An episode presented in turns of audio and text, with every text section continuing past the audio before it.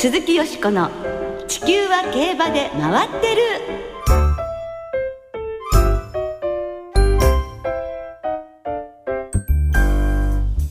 皆様こんばんは。お元気でいらっしゃいますか？鈴木よしこです。地球は競馬で回ってる。この番組では週末の重賞レースの展望や競馬会のさまざまな情報をたっぷりお届けしてまいります。今日も最後までよろしくお付き合いください。今宵ご一緒してくださるのは山本直アナウンサーです。山本です。よろしくお願いします。よろしくお願いいたしますえ10月2日に行われる凱旋門賞の登録がね11日に締め切られましてフランスギャロから115頭の登録馬が発表されましたね、はい、日本からは去年の二冠馬ドゥラメンテ今年の皐月賞馬ディーマジェスティなど11頭が登録しました。楽しみですね。すごいですね。約1割日本馬ってことになりますね。はいそすね。はい、そして先週特集でお届けしたアメリカ三冠競争初戦のケンタッキーダービー日本調教馬としてスキーキャプテン以来21年ぶりに参戦したラニーですが9着でした。スタートでは遅れたんですが懸命に追い上げました、うん、そのケンタッキーダービーについてはお知らせの後特集コーナーで振り返ります。お楽しみに。鈴木よしこの地球は競馬で回ってる。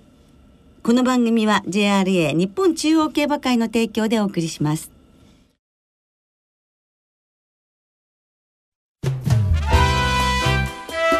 鈴木よしこの地球は競馬で回ってる。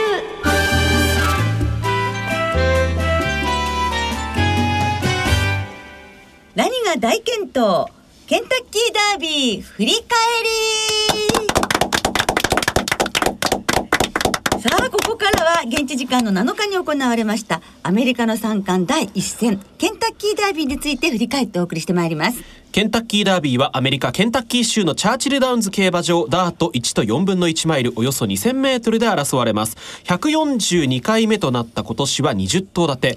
ラニは8番ゲートからのスタートでした。冒頭でも簡単に触れましたがラニはスタートで遅れて後方からの競馬。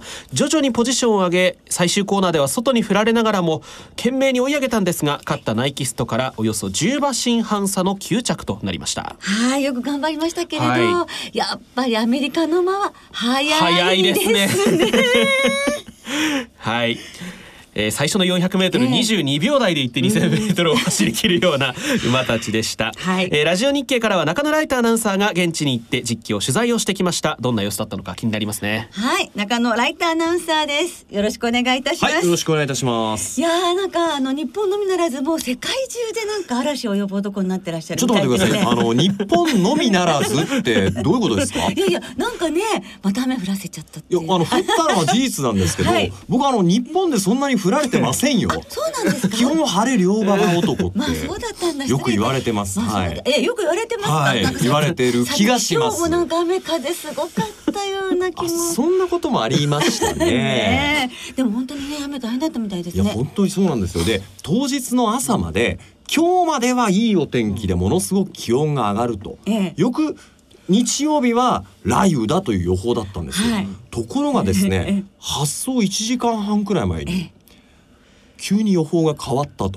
空を見ろと言われて見たら真っ黒い雲がありまして、えー、ポツポツと来たと思ったんですよ。はい、で慌てて機材にビニール袋をかけて機材を守ろうとしてよしこれで大丈夫だと思っていたらドー。もう突風吹き荒れ。もう大粒の雨が横殴りに吹きつけですね。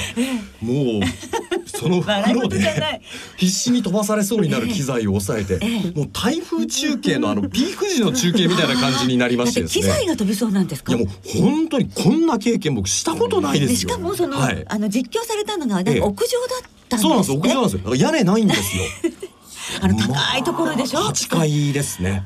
ゴールをもう真下に見下ろすような感じの場所だったんですけれども。ご自身もずぶ濡れ。ずぶ濡れです。一瞬でずぶ濡れです。本当にバケツで水かぶったような状態です。スーツですよスーツ。え雨は中野さんのみならずレースにも影響を。お呼びしましたかね？どうですかね？馬場状態がこれで発表変わるのかと思ったんですが、ファストのままだったんですよ。でもレースが終わっ下に降りた時にちょっとコースに入ったんですよ。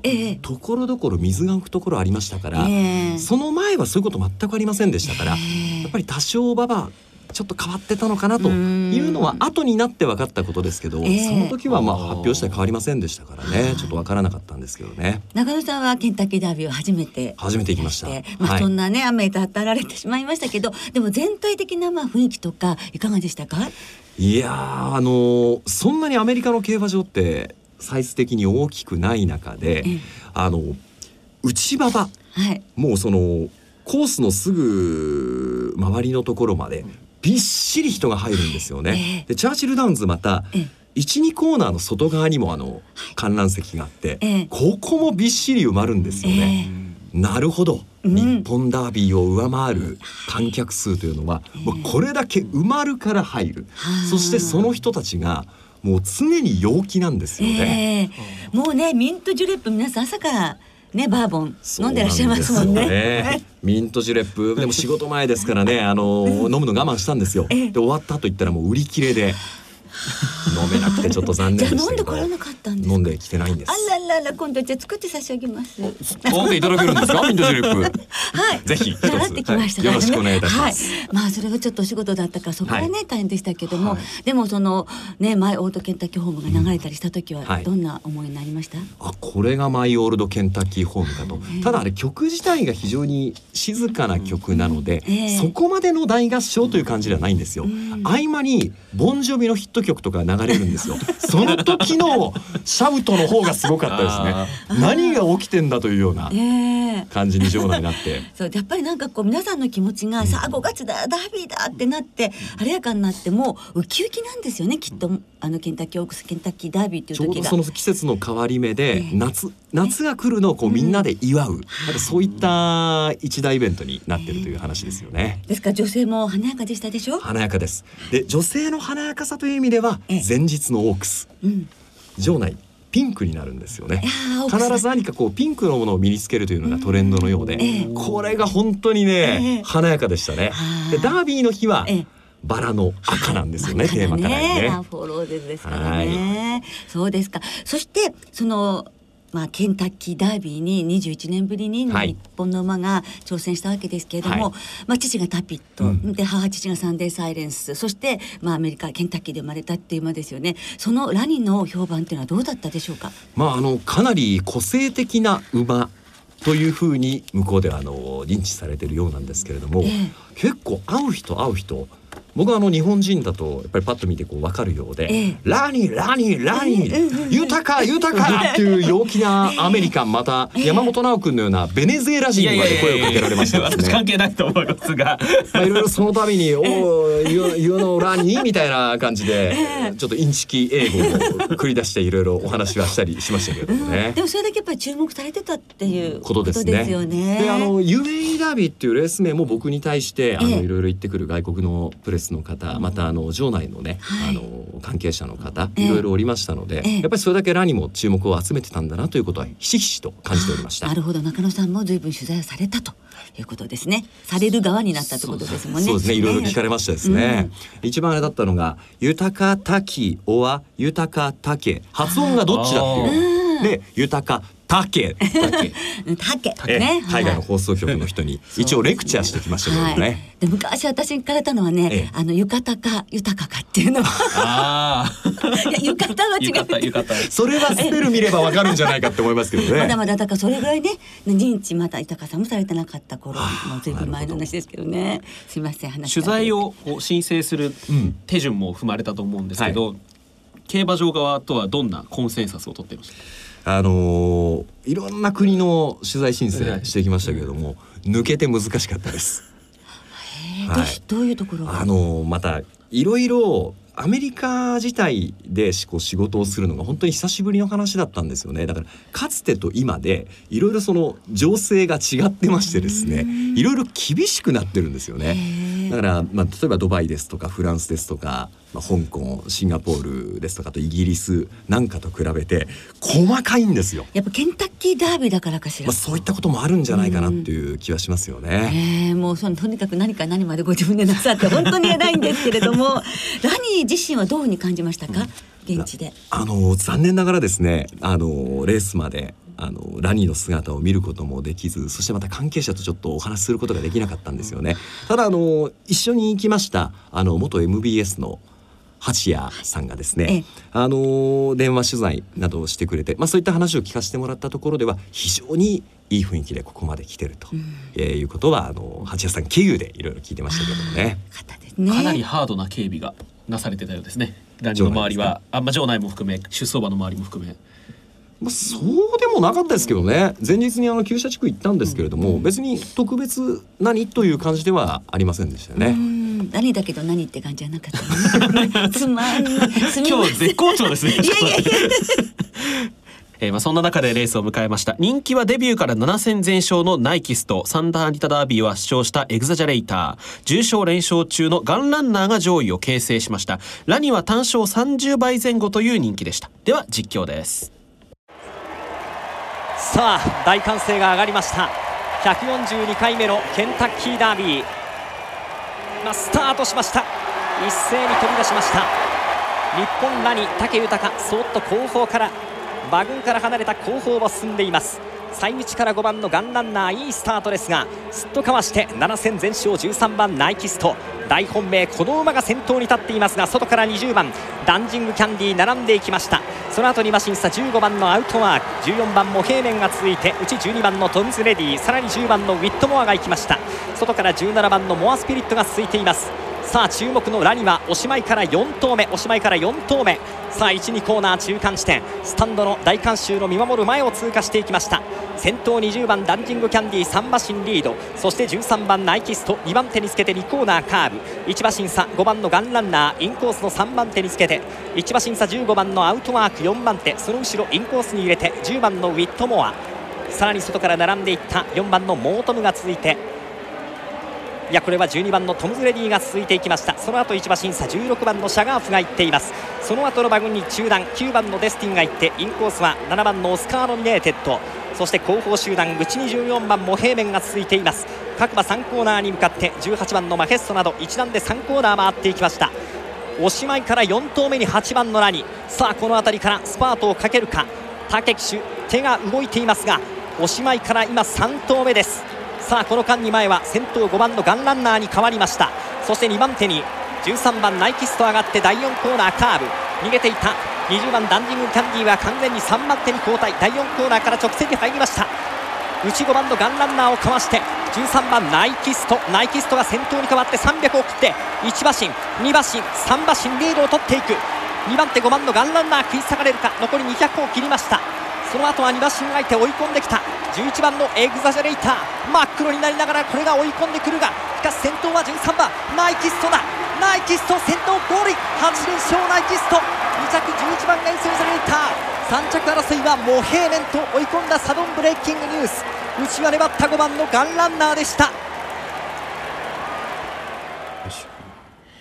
勝ったのがナイキスと2着に1馬身4分の1の差をつけて連勝8に伸ばしました、うん、2着がエグザジャレイター3着がガンランナーラニーは追い込みましたが9着という結果になりました。はい勝ったね。馬が本当ナイキスター強かったですね。強いですよね。いろいろ言われてましたけれども、えー、全然その距離のことも何にも関係ないっていうところで、えー、これはあの新種ボバアンクルモーの3区で、えー、アンクルモー3区ってすごいですね。前日のケンタッキーオークスなんかも複数出てましたしこのレースも出てましたし。そうですねするといますね。ね一気に種付け量、うん、ドーンとこれ上がるんじゃないですかね。実際に実況されてみてケンタッキーダービーどういうご感想です？あのなんて言ったらいいんですかね。日本の G1 ってこのくるっと回ってくるんです、うんはい、一旦向こう正面に入るとその歓声が落ち着きますよね、うん、ところがケンタッキーダービーはずっと歓声があるんですよね、ここがちょっとその日本のレースと違うかなっていうのを喋りながら思いましたけれども、あとは単純にトス多いなって 思いましたですね。そういうところも大変でした。まだラニに行き着かないみたいな。えー、ラニーに対してはどうでしたか？ラニーあまあスタートでやっぱり、まあ、後ろになって、あやっぱりこの感じなんだと。ただ UAE ダービーは向こう正面ですっと前に行きましたよね、だからどこで来るんだろうっていうのをこう思ってたんですけれども、まあ、やっぱりなかなかその辺りは UA ダービーのようにはいかないんだな、まあ、これがそのケンタッキーダービーなんだなってことは思いましたですよね。結果やっぱり早くてついていけないっていうね感じがもちろん前半ありましたもんね。ではレースを終えての前田浩二オーナーのインタビューもお聞きいただきましょう。えー、前田オーナーレース終わりました。一言お願いします。あのいいレースしたんですけど、あの追い込み届かずで、あのえー、ランジン本来のレースしましてもう悔いはないですやっぱり、えー、アメリカの、えー、発着ですから、えー、世界の発着ですから、えー、またこれに懲りずになんか合う馬をおったら、えー、連れてきて挑戦したいです、はい、はい、これからもどんどん世界へ。もちろん世界をあの世界に通用する馬を作ります。頑張ります。いい走りでしたね、はあの走りは良かったです、はい、まああのあの展開が前残りになりましてあの何後ろからはちょっと届かんきつい競馬になりましたけどまあ20頭走って8着、えー、まあいいとします。はい。どうもお疲れ様でした、はい、どうもありがとうございました。どうもうん、あの、ま、満足と言うと変ですけれどもね、はい、えー、あのいいチャレンジだったという感じですね。本当にそうですよね。うん、えー、やっぱり UAE ダービーを使ってそして出たっていうところが本当にこうなかなかアメリカ生まれだからじゃあアメリカでデビューしてたら出られたかっていうと、またそれは違う。出られなかったかもしれないので、うんでね、こういうその UAE ダービーからっていうので本当にこう私たちもねあのドキドキさせてもらいましたね。そうですよね。ね。えー、ラニーはレースの2日後にはもう飛行機で移動しましてニューヨーク近郊のベルモントパーク競馬場に到着しています。次は5月21日中1周。でメリーランド州ピムリコ競馬場で行われるプリークネスステークスに向かう予定でその後はベルモントステークスが視野に入っていてアメリカ三冠すべてに挑戦することになりそうですね。そうですね、はい、あの10ハロンもねほとんどほとんどの馬が経験してなかったわけですけれども、うん、今度12ハロンというともっと経験してないというもっと適性がある馬っていうのがわからないので、ね、逆にラニが浮上するっていうチャンスはすごく大きいんじゃないかと期待しますね。というふうにね、えー、あのいろいろ言われてますのでね、はい、あの一旦この2回目プリクネスステークスは 100m 距離が短くなって、はい、で3巻目でこう距離が伸びるという中で、うんええ、本当いい戦いしてもらいたいですよね、うん、あのケンタッキーダービーで着順それほど良くなくてもその2巻目3巻目で確実にね上がっていくまあいますんでね。いますからね。それがラニーであることをみんなで祈りたいですね、はい、ね。はい、中野ライトアナウンサーどうもありがとうございました以上ケンタッキーダービーを振り返りました。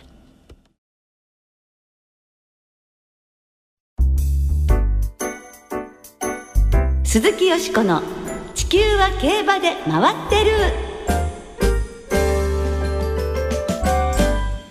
ここからは週末に行われる重賞を展望していきます。先週よしこさんは NHK マイルカップ本命メジャーエンブレム。京都新聞杯はスマートオーディンで両レース。見事的中今週もよろしくお願いします。ほほほのほでもね 一番人気でしたけれどもねまあ当たると嬉しいですね。気持ちのいい勝ち方でしたね。はい、今週も頑張ります今週は土曜日に東京で京王杯スプリングカップ同じく東京で日曜日にビクトリアマイルが行われます。まずは日曜日に東京で行われる芝 1600m の牝馬限定 G1 ビクトリアマイルを展望していきましょう。では今週もレースのデータをチェックしましょう。キュープラパパビクトリアマイルのデータを聞きなさい。過去10年の一番人気の複勝率は 50%3 連単の平均配当は238万円。花馬券なだけで鼻にが出るもん。前走を見てみるとボバー相手の重賞を走っていた馬が成績優秀で7頭が優勝し副勝率が38%もあります。馬番別に見ると1番の副勝率が 50%4 番以内で30%と明らかに内枠有利です。外枠よあっちへ行きなさい。狙いは売り売り今週末これで大儲けするの小疲れしたさすがにねあの牝馬の華やかな祭典ということで、はい、あのプリキュア様に登場していただきました、えー、13日の金曜日でございます はい可愛かったです。はい、売り売りでございましたね。ねはい。日曜日の東京は晴れ時々曇り気温は23度前後かなというところですね。よしこさんはこのレースどう狙いましょうか？はいこのレース G1 ホースが7頭、はい、G1 ホース以外でも本当にこうねあの好調な上がりマンなどもいまして、うんはい、本当にメンバーが揃いましたよね、うん、迷う方も多いでしょう、はい、で私も迷いましたけれども今回のビクトリアマイルで一番嬉しいのが一昨年の2歳チャンピオンの女王ね2歳女王の湘南アデラが復帰してくれるということなんですよね、はい、1年5か月ぶりということですけど、もともと生まれつきその骨が体質的に弱くって、2歳の時でもちゃんと調教して出たことがないというのにあの3勝して2着1回しかもあのジュベナイルフィリーズで見せた走りというのは大変なパフォーマンスで能力の高さは証明してると思うんですね。はい、でその1年5か月2回の骨折を乗り越えてようやくたどり着きましたでしょ。はい、で2歳の時の春からも、えー、なんだろう牧場で取材した時からずっと惚れ込んでいたので、はい、まあ、戻ってきてくれることがすごく嬉しいんですね。ですからポテンシャルの高さでどこまで、まあ、無理はしないで無事にと見守りつつ、はい、えー、どこまでやってくれるかっていうのをとても期待したいと思うので湘南アデラの単服っていうのと、はい、それから、えー、4頭に絞りました。湘南パンドラミッキークイーンルージュバックそして湘南アデラの4頭ボックスのマレンで行ってみたいと思います。はい、山本さんは格はすべてを制すると信じて湘南パンドラ。はい、はい、ジャパンカップはまあ大混戦でしたけれどもね、うんはい、しっかりボバ相手に2400勝ちましたんで、えー、ここで 1600m 牝馬限定とはいえ G1 連勝となるとそれこそ歴史に残るパンドラの箱になるのかという気がします。すね、はい。湘南パンドラから、えー、マジックタイム、スマートレイヤー、うん、それからルージュバック。はい、ちょっと関東勢にも期待を持ちつつ見たいと思います。はい、関東勢いい成績残してますからね。はい。ビクトリアマイルを展望しました、はい、続いては土曜日に東京で行われる芝 1400m の G2 KO 杯スプリングカップを展望していきましょう。ではこちらもデータをチェックしましょう。ミラクルマジカルジュリエール KO 杯スプリングカップのデータを聞きなさい。過去10年の一番人気の複勝率はわずかに 20%3 連単の平均配当は27万9000円人気馬を買ってはいけない魔法年齢別に見ると5歳馬の副勝率が30%で最も優秀。前走のレース別では高松宮記念を使っていた馬の副勝率が28%と少し抜けています。なお前走の着順は全く関係ありません。プリキュアダイヤモンドエターナル欲のある。あっちへ行きなさい。エルノデイバラーでバッチリ魔法これがでした可愛いですね。ちょっと何ともコメントのしようがないですね。データも参考にしてモフはい、えー、ぜひ、えー、オンデマンドで聞き直してみてください。東京競馬場は土曜日曇りの予報です。はい、えー、出走メンバーは16頭だって、こちらはよしこさんどんな見解でしょうか？はい、私はですね、去年の秋から暮れにかけて連勝中、休み明けですけれども、ロサギガンティアに注目いたします。はい、相手は去年3着この距離で安定しているオメガベンデッタ。はい、で1番6番1点でいきます。はい私も1点でいきます最打ちのロサギガンティアと里の原人はいえー、川田優雅騎手とのコンビですけれども、はい、はい、この1点で勝負してみたいと思います。はい、2つの重賞を展望しました。ではリスナーの皆さんからいただいた予想もご紹介しましょう。お願いします。中堅さんです。ビクトリアマイルはルージュバックに期待します。今回は順調に調整できている分何とかしてくれるんじゃないかなと思っています。マイルも克服してくると信じています、はい。府中の風の子さん。今回狙ってみたいのが名称マンボです。ジハウスです。はい忘れ去られた頃に来るのが私のビクトリアマイルのイメージなので、うん、ここで復活してほしいと期待しています、はい、札兄さんからはビクトリアマイルの私の願望は元 POG 指名馬湘南パンドラの差し切りです。去年のジャパンカップ同様実況担当の小林アナウンサーの絶叫がこだわしてほしいです、ね、奥様がね心配なさったっていうね、はい、絶叫でしたね、えー、あれが今年の初めですからもうだいぶ時間が経ちましたけどもね。はい。ムーンレディの2014さんこちらもビクトリアマイルの注目は湘南パンドラです。サンデーサイレンス系とバイスリージェント系の配合はぴったりの舞台設定で距離不足は東京コースで補えるでしょう。混合 G1 を勝つ馬が牝馬限定戦で無様なレースをすることは考えにくいです。自信の軸です。自信、ね、自信の軸です、ね。はい、皆さんどうもありがとうございました。素晴らしいビクトリアマイル期待したいですね。来週はオークスの展望を中心にお届けいたします。お聞きの皆さんの予想もぜひ教えてくださいね。お待ちしています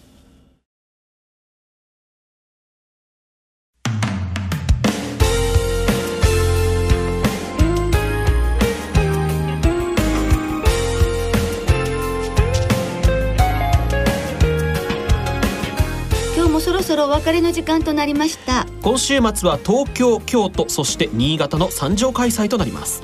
ビクトリアマイル当日の東京競馬場にはサンリオキャラクターが大集合いたします。馬場内ふわふわ広場では握手撮影会を4回行いますターフィー君はもちろんのことハローキティリトルツインスターズマイメロディーポムポムプリングデーターマーが登場します。はい、えー、ターフィーもエントリーしています。2016年サンリオキャラクター大賞は現在投票受付中です。イベント当日現地でスマートフォンなどで投票した先着500名様にターフィーオリジナルの付箋がプレゼントされます、はい、ここでしか手に入りませんからね、はい、皆さんふるってご参加くださいそして京都競馬場グランドスワン1階では今週末から日本ダービー展も始まります。来週は特集で日本ダービーのイベント情報をお届けいたしますのでどうぞお楽しみなさってください。では週末の競馬今週の G1 はビクトリアマイルです。どうぞ存分にエンジョイしてください。お相手は鈴木よしこと。山本直でした。ではまた来週元気にお耳にかかりましょう。鈴木よしこの地球は競馬で回ってるこの番組は JRA 日本中央競馬会の提供でお送りしました。